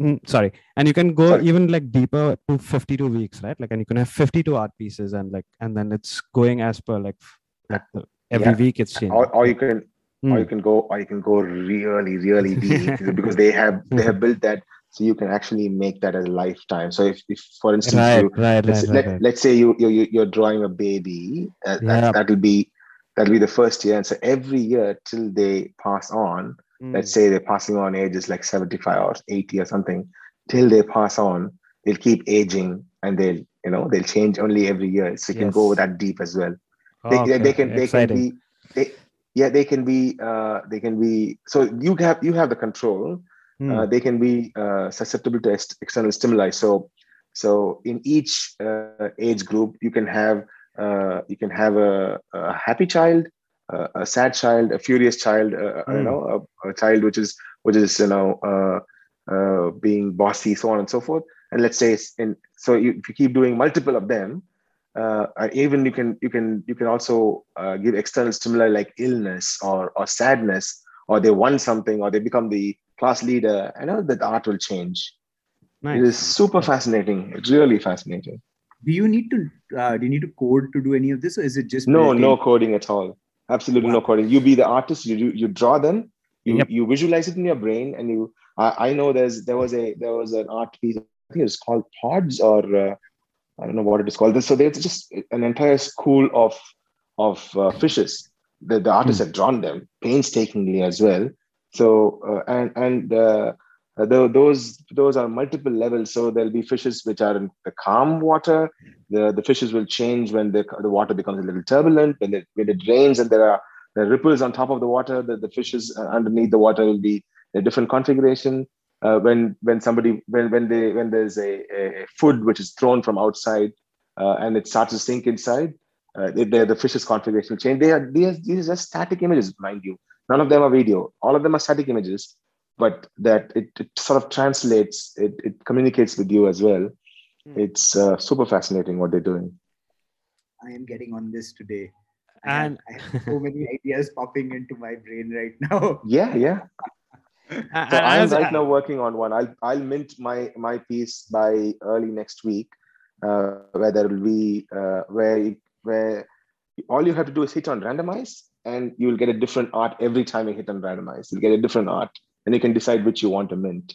And you can mint one, but you can just keep randomizing. So, so there'll be multiple layers, uh, and there'll be weightage or, or rarity built into each of these each of these layers. So so it's like um, so for instance, if you imagine a butterfly uh, with uh, two top wings, two bottom wings, uh, one body, one antler, and let's say uh, one head, and you have multiple versions of these, you don't know which you're going to get. When you hit on randomize, you'll get uh, layer number one uh, of the wings, layer number five of the bottom wings, right. layer number three of the body, and layer number 20 of the antlers. And they'll all come together based on the rarity. Uh, if it is a very rare one, you'll probably get a very rare one only once in, you know, like 20 times or 30 tries or something like that. Um, but yeah, this is super fascinating. So I'm, I'm minting that next week my my piece has multiple layers where it'll just keep you be random and there'll be a gold version and a non-gold version, so on and so forth. Very fascinating. It took me took me a while to figure it out, but it's yeah, super cool. Nice. I was just gonna say like Angad is also a poet and like so, so can like Angad do something on those lines as well, like in the in this in async i mean he he'll obviously have to use his own creativity but like on those lines with music and his poems and like stuff like that what do you think? No, I'm, I'm afraid not. So right now okay. they do not open the music uh, thing to everybody. The uh, music oh. uh, NFTs are invite only, uh, okay. but they're going to open it re- very soon. So by the end of this year, they're going to open it to uh, the general public as well, and then and then then anybody can do anything they want. Absolutely, right. no uh, no worries at all. But for now, uh, music NFTs are invite only. Uh, okay. because they want to sort of populate that that space. Yep, but the yep. Uh, the non video, the, the, sorry, the non music part of the NFT is open to everyone. Interesting. Okay, I'm gonna I'm gonna see if I can reach out to them and see if they want a spoken word artist on their. Uh, Please do. They have a phenom. They have a phenomenal Discord channel, and they are always there. And somebody's there to help you. Today, I asked a question about uh, about aspect ratio because I, I had created this this piece in a in a very unique kind of an aspect aspect ratio, and I wanted to ask them whether they'll allow me to do it in the aspect ratio that I want, or should I stick to you know standard ones like you know 1080p, so on and so forth. And uh, within a few minutes, they came to me and said, "Oh, no worries, doll. We have a custom template where you just use the custom template, and the template itself will adapt to your aspect ratio. You don't have to worry about anything." I'm like, "Wow, this is this is the team that you want to work with because you know they're taking care of artists. Um, they know that we will bring value to their their platform, so they they want to take care of us and a phenomenal Discord uh, uh, channel they have. Uh, the the one who runs the one one who heads this is a is a um, um, is a girl called uh, Terra Naomi. I'm sure many people know Terra yeah, Naomi in the. Oh right. yeah, she is one of yeah, yeah. She is she she runs. Uh, she she is part of ASICS now. They hired her, or she's joined their team, so to speak. They're not not hired but That's the bad word. Uh, that's the wrong word. She, she's part of the team, so she knows uh, artists because she's an artist herself. She's a music artist, so she knows uh, how to handle artists, and so she's always on the ball, and it's phenomenal. And the team is amazing, absolutely amazing. And this is an ETH uh, ETH based thing. I'm just looking. Yes, it's an Ethereum blockchain. Yes, that's right. It's an Ethereum blockchain. Oh, okay. I'm I am definitely going to come up with something on this. Thank you so much for introducing me to this because I'm so excited. No, right no worries. Um, more the merrier. Absolutely. I, I always love to spread this. I've been i I've been talking about async art for nearly six seven months, but not many people have gotten into it uh, We haven't because it, it needs a little bit of little bit of you know thinking and stuff like that. You know what? I've opened the homepage and like the sixth piece is your piece, Nash. Oh, is that right? Oh, really? Yeah. Oh, wow. Yeah. No, wait, let me see. Uh, Yeah, really? Oh, Oh, yeah. Yeah. You wanna? Uh, God. I dropped the link in the chat. Yeah. And and for people listening, I'll drop the link in the description as well. Like once I'm posting this, yeah. oh my God. Is that right? Wow. On the phone. Oh, that's right. Our mind is a multiverse. Oh, wow. I had no idea I was in the. Oh, this is okay. This is this is super cool. Okay, sweet. Nice. Because I remember, yeah, seeing this, and then I look at the name down. Yeah, it's your one. No, but that is so. This this is like four four abstract art, and they change every. Uh, they change one in the one in one at daybreak, uh, one at sunset, and then Mm-hmm. day and night are different ones. And uh, yeah, Insane. Yeah. Nice. Super cool. Nice. thank you, thank you, thank you. I'm very I'm I'm, I'm honored. Wow, I didn't I didn't even see this. This nice. Angad, what do you have in mind? Are you like for async art? What do I have in mind? Yeah. Um, Just Oh, like man. briefly, if you wanna, or if you don't want to. So, it's all cool as something that I've been uh, something that I've been sort of playing around with, and um, I actually did something like this for. Um, I submitted to that Rocky project as well, Mhm. But I mean, obviously because they were. Uh, I mean, they they wanted something that very obviously represented visually, sort of looked like something from the film. So. Uh, mine turned out to be a bit more of a mental health piece on someone seeking revenge. Um, but I played with some stop motion and um, I did, I think it was 58 individual frames that I created, I hand drew. Okay. And Wow. I mean, you know, I do spoken word, right? So Right. Um, everything I want to put out from, I mean, from my last collection onwards has spoken word on it. Um, and that's something that I now want to make um, part of like everything that I drop. It has to have some poetry on it. So um, I think this would be a great way for me to like tell stories because if I can figure out if there is a way for me to layer my audio onto this um, based on whatever uh, verse that you're listening to, the visuals should be different. So Right. I, I, I mean, I'll have to, I'll have to play around with it and see. yes, and. Yeah, yeah, yeah. possible to actually put put my audio and then work with it. But Right. um, if not, I'll still if not, I still have a few things that uh, I would like to do. Um, if nothing, if nothing else, then I'll work on. I do a series on resilience, which is from my abstract work, um, where I do. Um, the series is actually called "The Cracks You Thought Broke You Might Be the Roots That Truly Make You." Um, Wow. yeah, yeah. It's it's, it's inspired by that uh, Japanese concept of kintsugi. Yep. Where they use gold to uh, fix cracks in broken pottery. Um, I mean, Yeah, I- yeah, yeah. I know. Yeah, awesome. fascinating, right? Because usually we become so much stronger every time we go through something really dark. We may not realize it at the time, but Mm. um, you know, like they say, what doesn't kill you makes you stronger. Right. and Mhm. this is a series that I do. And visually, I work with flowers because flowers are one of the most resilient things in the world. You can see flowers growing out of rocks. I mean, that's that's how resilient they are. So I have this series of abstracts where there's like a lot of texture, a lot of cracks, and flowers. And I think it may be interesting to see if I can get flowers to grow using um, async art. It could be fun. Mm, yeah. Hmm, yeah. I'm sure you can.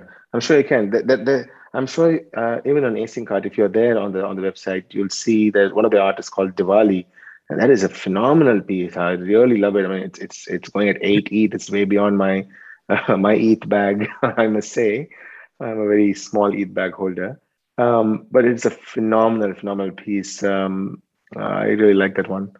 Um, I think What it's by. Called? It's called Diwali. Oh, the piece is called Diwali. Yeah, the piece is called Diwali. It's somewhere at the bottom if you keep scrolling down. It's sold and it's now on secondary. Oh. Um, uh, Mehak Mehak Jain, she's the one who's done it, or they have the one who've done it.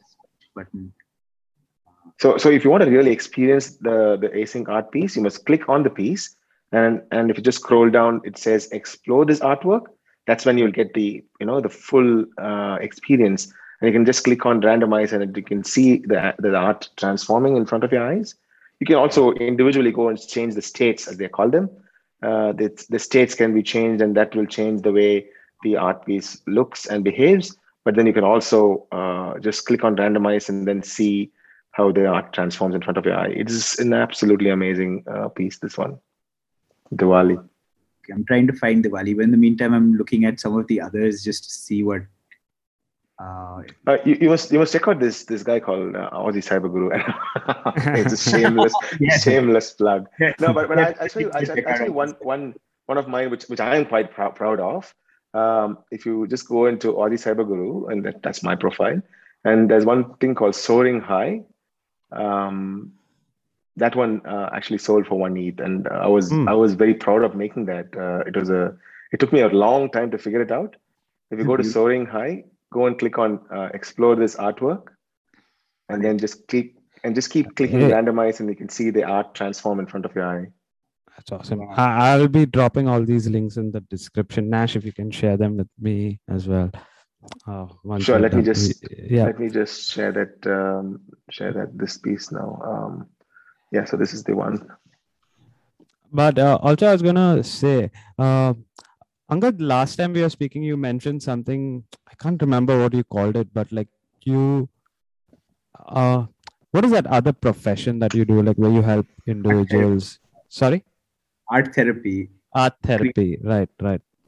creativity counseling, and creativity coaching is something that I do um, Yes. with a lot of artists and corporates actually. Um, Yep.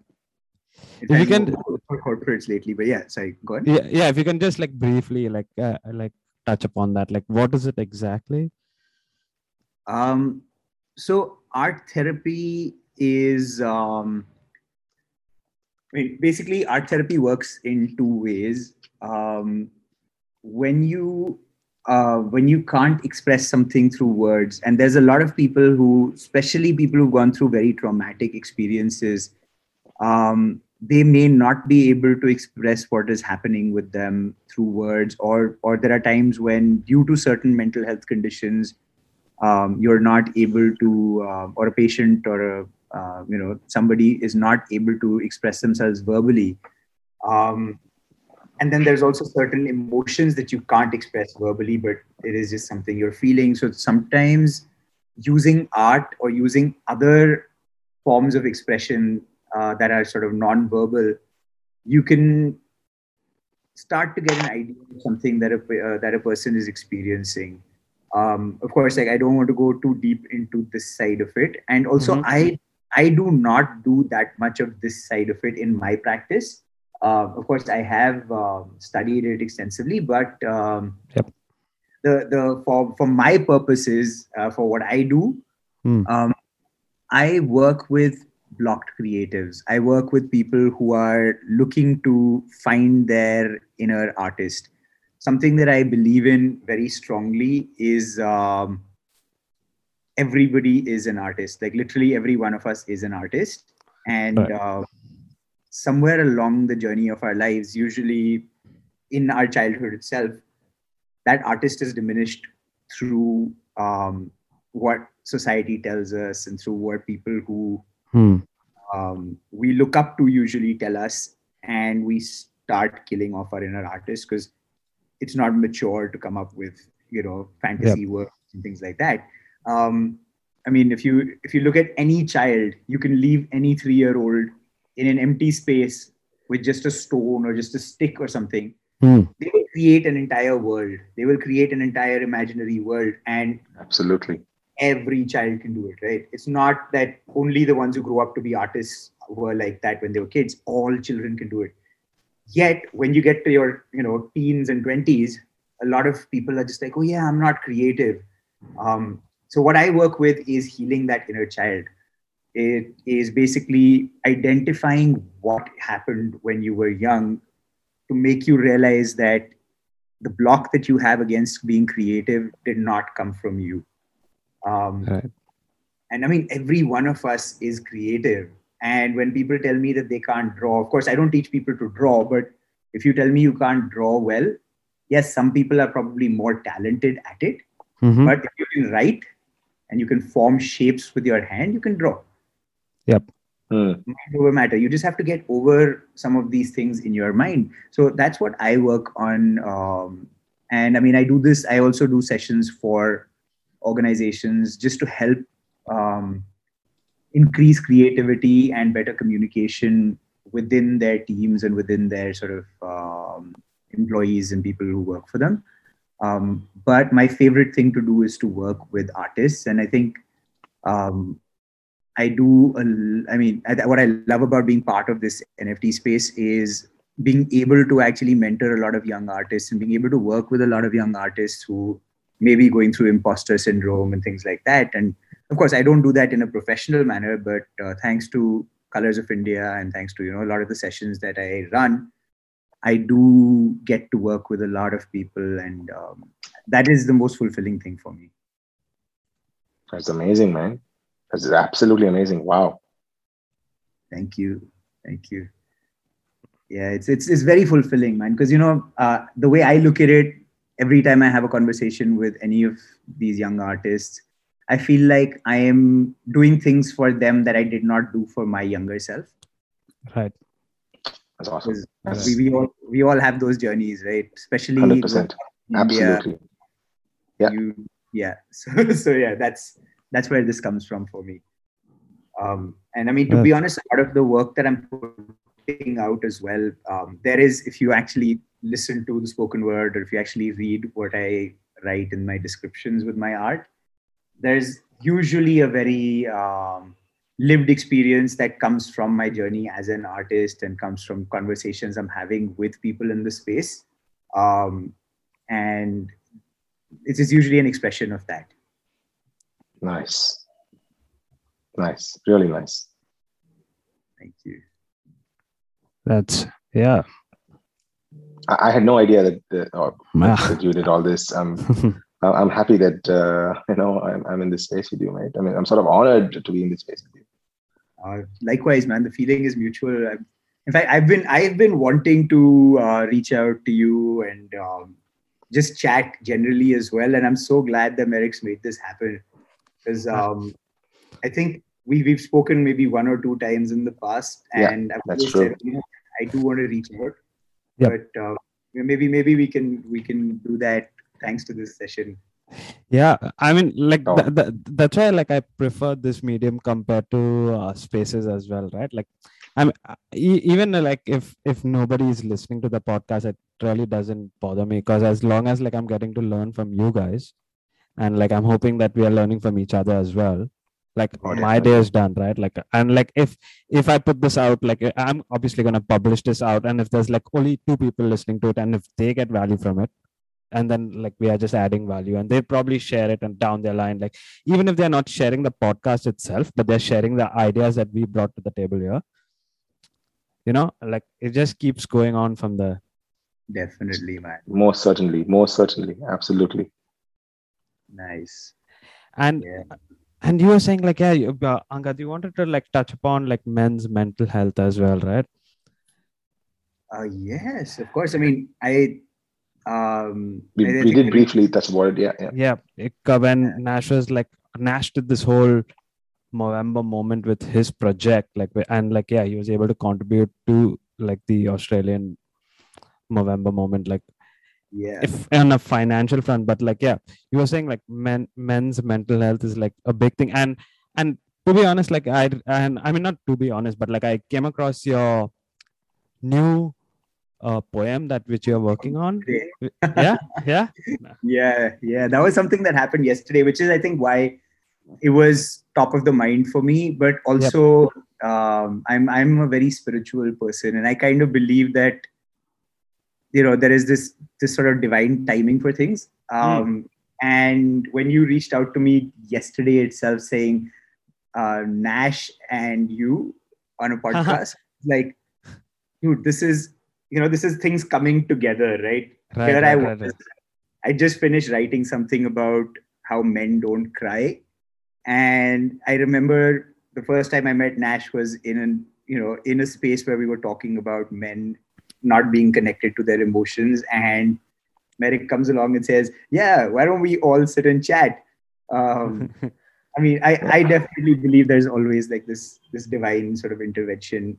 Um, so yeah, I, I mean, I would I would love to talk a little bit more about this. I, I think that it is a topic that we do not talk about enough. Um, I, I so I've been when I'm in Goa, I usually run a men's circle, which is essentially a safe space for men to come and share and to come and talk about and to learn to emote. Actually, the, the biggest problem with men globally Mm. is the generation before us and the generation before them.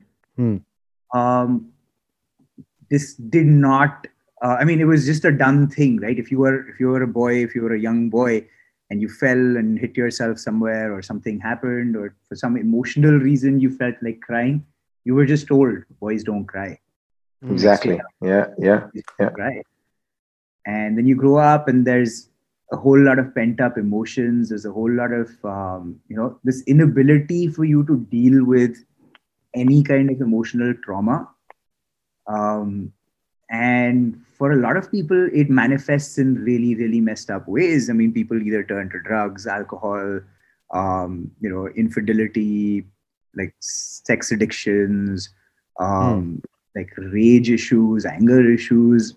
And then there's obviously like there's this entire other side of it which is also you have you know these these entire almost campaigns or there's this entire sort of conversation about how all men are jerks or all men are assholes or all men are whatever a certain type of way and somewhere in the middle of these two extremes right where men do not know how to emote and express and feel and there's this entire backlash of because i mean not condoning a lot of the idiots out there who do really really um, Sick things. I know.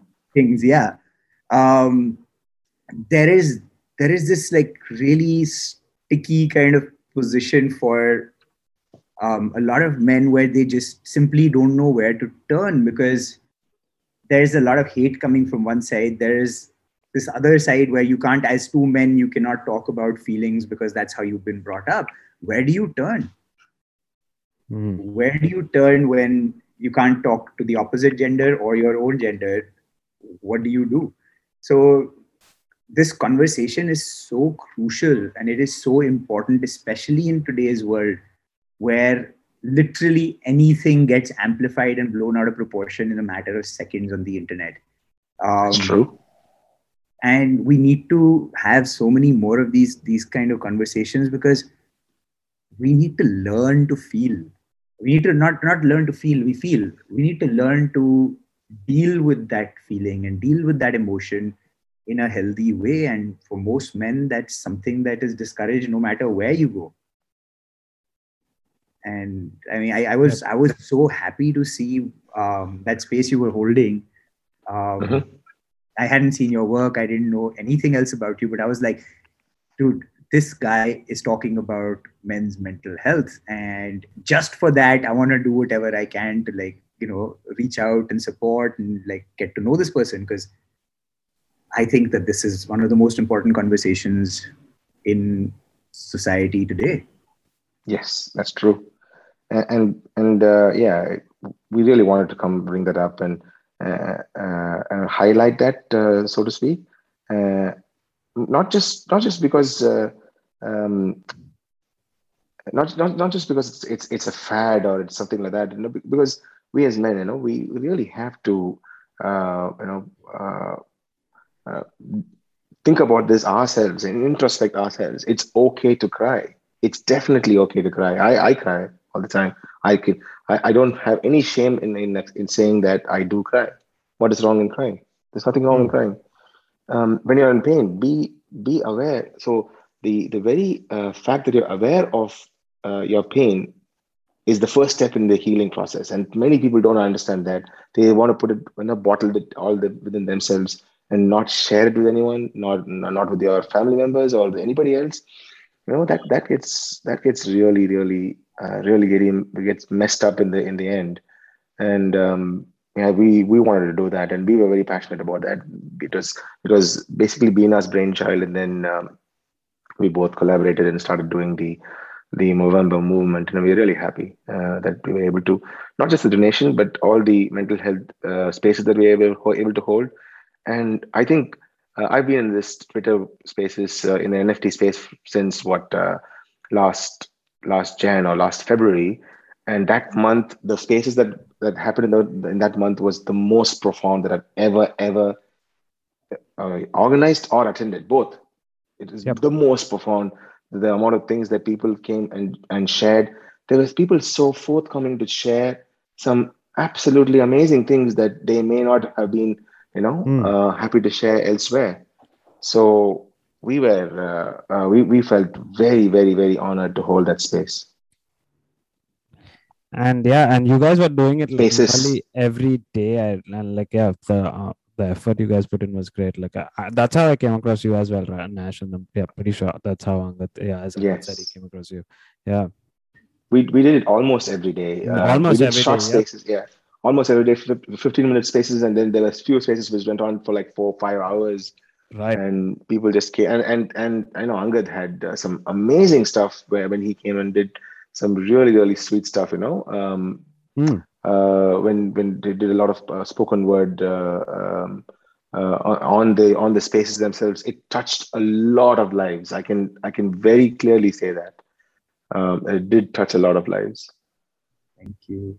Yeah, man. I mean, we we we need more. We need more of this though. Like it's, I mean, we do. I think I do. I do one space a week on mental health on Sundays, and nice um, I've seen there's a lot more popping up now, but um, I, I still feel like there isn't enough. And like a lot of these are, um, for the lack of a better word, they're, they're sort of uh, gyan sessions where someone who is from Mm. the mental space is just holding court oh yes oh my gosh yeah is not really what is needed. What is needed is a safe No. space for people to come and speak.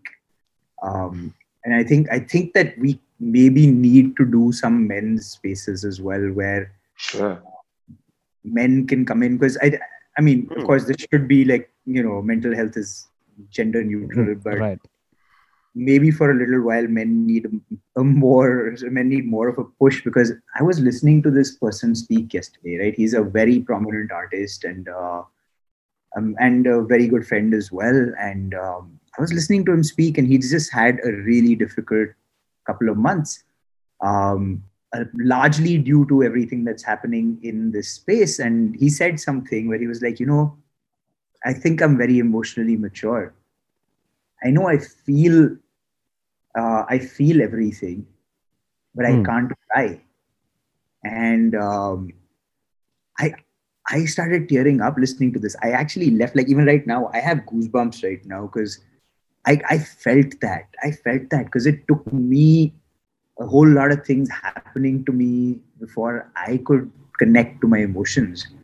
Um, and I, I literally I left that space and I went and voiced something, and it I, I've never written something this fast in my life because it just like poured out of me. Because I guess for all of us, it kind of comes from lived experience as well as as you know men Yeah. who grew up or who were born in the 80s and maybe like the early 90s and stuff. Mhm. Uh, we were from that generation, or we are from that generation where we were not allowed to feel what we had to feel. We were not allowed to cry. Mm. Yeah, and the fact that this is something that even now like we're, we're coming across people who don't know how to connect to themselves especially artists Yeah. we need to connect to ourselves because the best things we can create come from a place of emotion Yeah, That's true. Yep. yeah That's uh, And and, and I, I must say, there were some of the spaces that we held. Uh, we didn't we didn't do anything. We just we just had like uh, music sessions. We just we were just playing random music, mhm. and that was so well attended. Like 80, 90 people came and just listened to. You know, we were just playing mu- music like like fools. Like we had a Tamil song, we had a Telugu song, we had an English song, one Italian song, uh, just like that, random stuff. A Korean song, a K-pop, everything and people just enjoyed that. They they were just they were just enjoying that, just just just staying in that space, you know. Yep. Um, and that was something we thought like, wow. So music does heal, you know. It really does heal. Uh, Yep. And they just came and hung, hung out with us, doing nothing. We didn't we, we didn't talk about art. We didn't we didn't chill. There was no chill. Nothing. yeah i think a lot of people want to be in spaces that have that energy they just want places where they can be part of a community without needing to sell themselves like it's, Yeah. it's Yep. wonderful No, that's where the DAOs come in. You know, the DAOs really, really uh, uh, will help that. So that see, th- this this this thing must change. You know, this is like a synergy. You see, this thing must change. Right now, there's a sort of a uh, cognitive dissonance between collector and and artist, where artist has to go and shill themselves, and they they fall prey to uh, you know these promoters, so to speak, uh, uh, and and um, and they get you know they get depressed and so on and so forth. So the DAOs come in where you know, they they they hold the connect between the collector and artist, and the artist's only job is just to keep on doing art. Um, you know, I'm sort of slightly digressing from just mental men's mental health, but uh, yeah, mental health though. Like i think i think that's interesting but there's a there's a question that comes up here right? Um once this happens do do these DAOs and organizations become the new gallerists because Mm. something oh that yeah. Hopefully that doesn't happen. Hopefully that is the yeah yeah yeah. yeah but it's happening already i mean we get we get approached by a different gallery every day to come in tie up or to like you know Yep. help them come into the art community into the nft community and just like but what are you going to do there i mean other than like show the physical world what you're doing Mm. really the whole point is for artists to directly be able to meet the you know meet the collector and directly sell but i don't know i mean i guess like maybe maybe this is i mean there's there's definitely a role for a middle person to play and i'm i'm, I'm all for decentralization so it's Yep. it's like Yeah. Me- messing with my mind right now yeah, you know, no, I'm, I'm also all for the definitely all for decentralization. Yeah, thank you.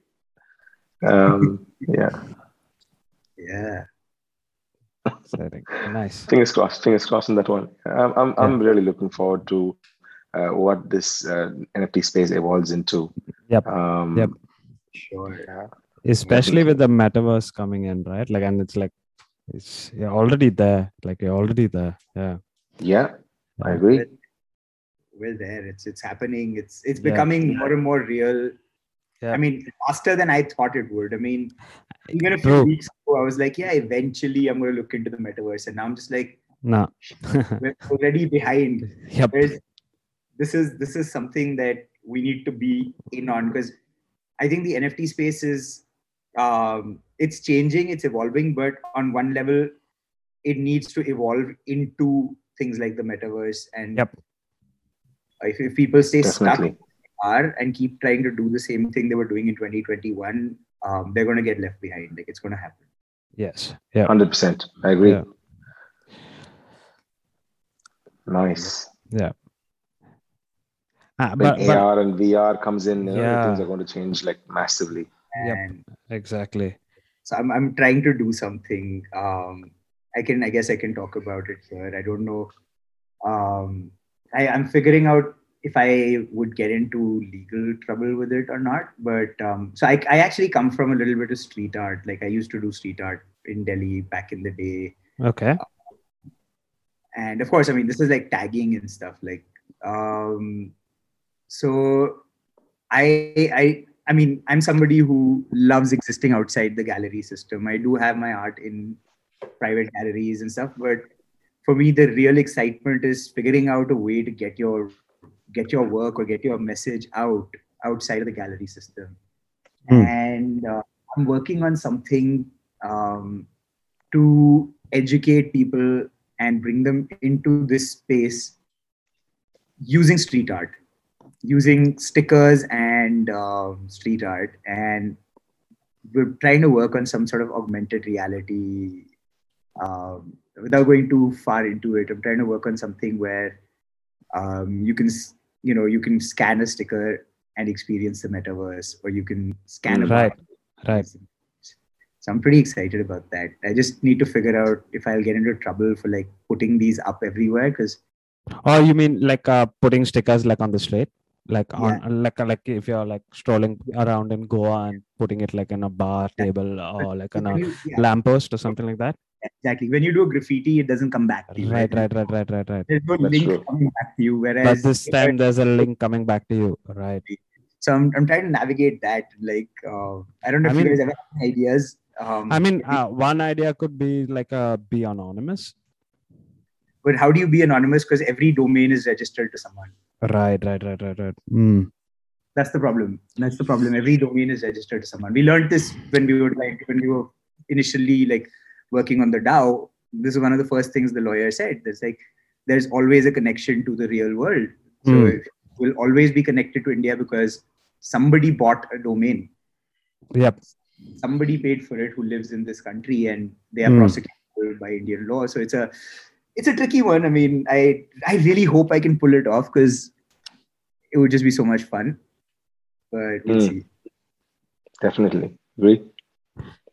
or just like i mean uh, i mean it's like a fast i mean you could i mean you could just say like that it's not you but yeah that that doesn't really make sense because it's linked to you like you say like a, yeah. like it's not me that who's posting it like there's someone post putting these things up on the street but it's not me who's doing it but yeah but it's still like promoting your thing right so like yeah i still have like a liability there No, and it's pub- it's public property, right? So the, the issue Hmm. is you're taking public property. Everything else is okay, but the issue is you're sort of going into something- vandalizing Yeah, yeah, exactly. Mm. Yeah, Exactly. that's true.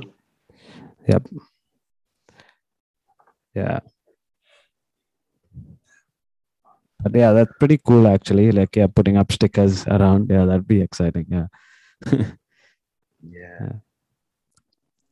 I, I remember like uh back when I was in India, uh probably seven, eight years ago, we used to put these stickers around uh this is like just a funny thing like I used to do, like a no smoking sign. Like it, Hmm. and it say it, it used to say no smoking unless it's good shit. so yeah. Nice. Do you, have any of these lying around? Uh, I'm I'm not sure, but if you uh, if you happen to be in Bombay around Bandra, you might find some still like stuck Oh, around or like around sweet. the town. Yeah. Nice, Yeah. nice. That's pretty cool. Anyways, guys, it's been a long like yeah, it's been a long one. Yeah, I'm not sure how long it's been because like I don't see the time around here like of how long we've been. I don't see the time, timer, but yeah, but yeah, we- I had fun. yeah, it, yeah, pretty. Guessing we're close to a two-hour mark. Guessing. Yeah, I'm, yeah, I'm guessing we are. I'm guessing we crossed it even. But let's do this again, man. It was pretty fun. Like, I, if you guys like, firstly, thanks for making the time, both of you. And like, yeah, let's do this again if we can like figure it out. Like, if like we can match up times again. Sorry for that delay initially, like for setting things up. But yeah, thanks for making the time. No worries, buddy. been great. Yeah. All right, you call it. Yeah. Any Angad, do you have any? I, I think Ang- Angad should finish, finish it with some some Yeah, I was amazing just gonna spoken say. word stuff. Yeah, Yeah, ha- he's he's he's the man of the words. I definitely have something uh, that I think will be a good way to sort of close out. Um, I know you guys have definitely heard this before because it's something I'm putting everywhere. Mhm. It's going to be my next drop as well. Um, oh yes. Yeah, I know what, what's coming. Okay, go for it. I like it. WAGMI Anthem. Yeah, it's called the WAGMI Anthem. Nice. Here. Yes. We're all going to make it. We're all going to make it. The dance of abundance, the chance of a lifetime. You'll get yours and I'll get mine. We're all going to make it. Yes, we're all going to make it. We're all going to make it. We won't need to fake it. Faceless, smiley, happy voices, cheering on each other's choices. PFPs and PTRs, counting ether, counting stars. We're all going to make it. Yes, we're all going to make it. We're all going to make it. We're all going to make it. The dance of abundance, the chance of a lifetime. You'll get yours and I'll get mine. We're all going to make it. Yes, we're all going to make it. We're all going to make it. Till then, we'll just fake it. Smiley voices, PTRs, hidden FOMO, secret scars. How it all unfolds thus far. See, some got apes, some got sour grapes, some kept minting blue chip drops, and some came up with epic flops. Through ebbs and flows and highs and lows, will we really make it? Only the future knows. But we're pioneers with secret fears and WAGMI cheers. And we're still here because we believe we're all going to make it. We're all going to make it. The dance of abundance, the chance of a lifetime. You'll get yours and I'll get mine. We're all going to make it. Yes, we're all going to make it. It's yours if you'll take it because we're all gonna make it. Thank you. Woohoo. Well done. Nice, well nice. done. Nice, nice. Well Uh, done. Yeah. Thank you. Thanks, guys. We'll do this soon again. Yeah. Absolutely, brother. Thank you, Yeah. thank you, thank you. Thank you. See you guys. See you. See you. Good night, good night. Bye bye. Good night. Bye. Bye. Cheers. Thanks, guys, for tuning in. See you in the next one.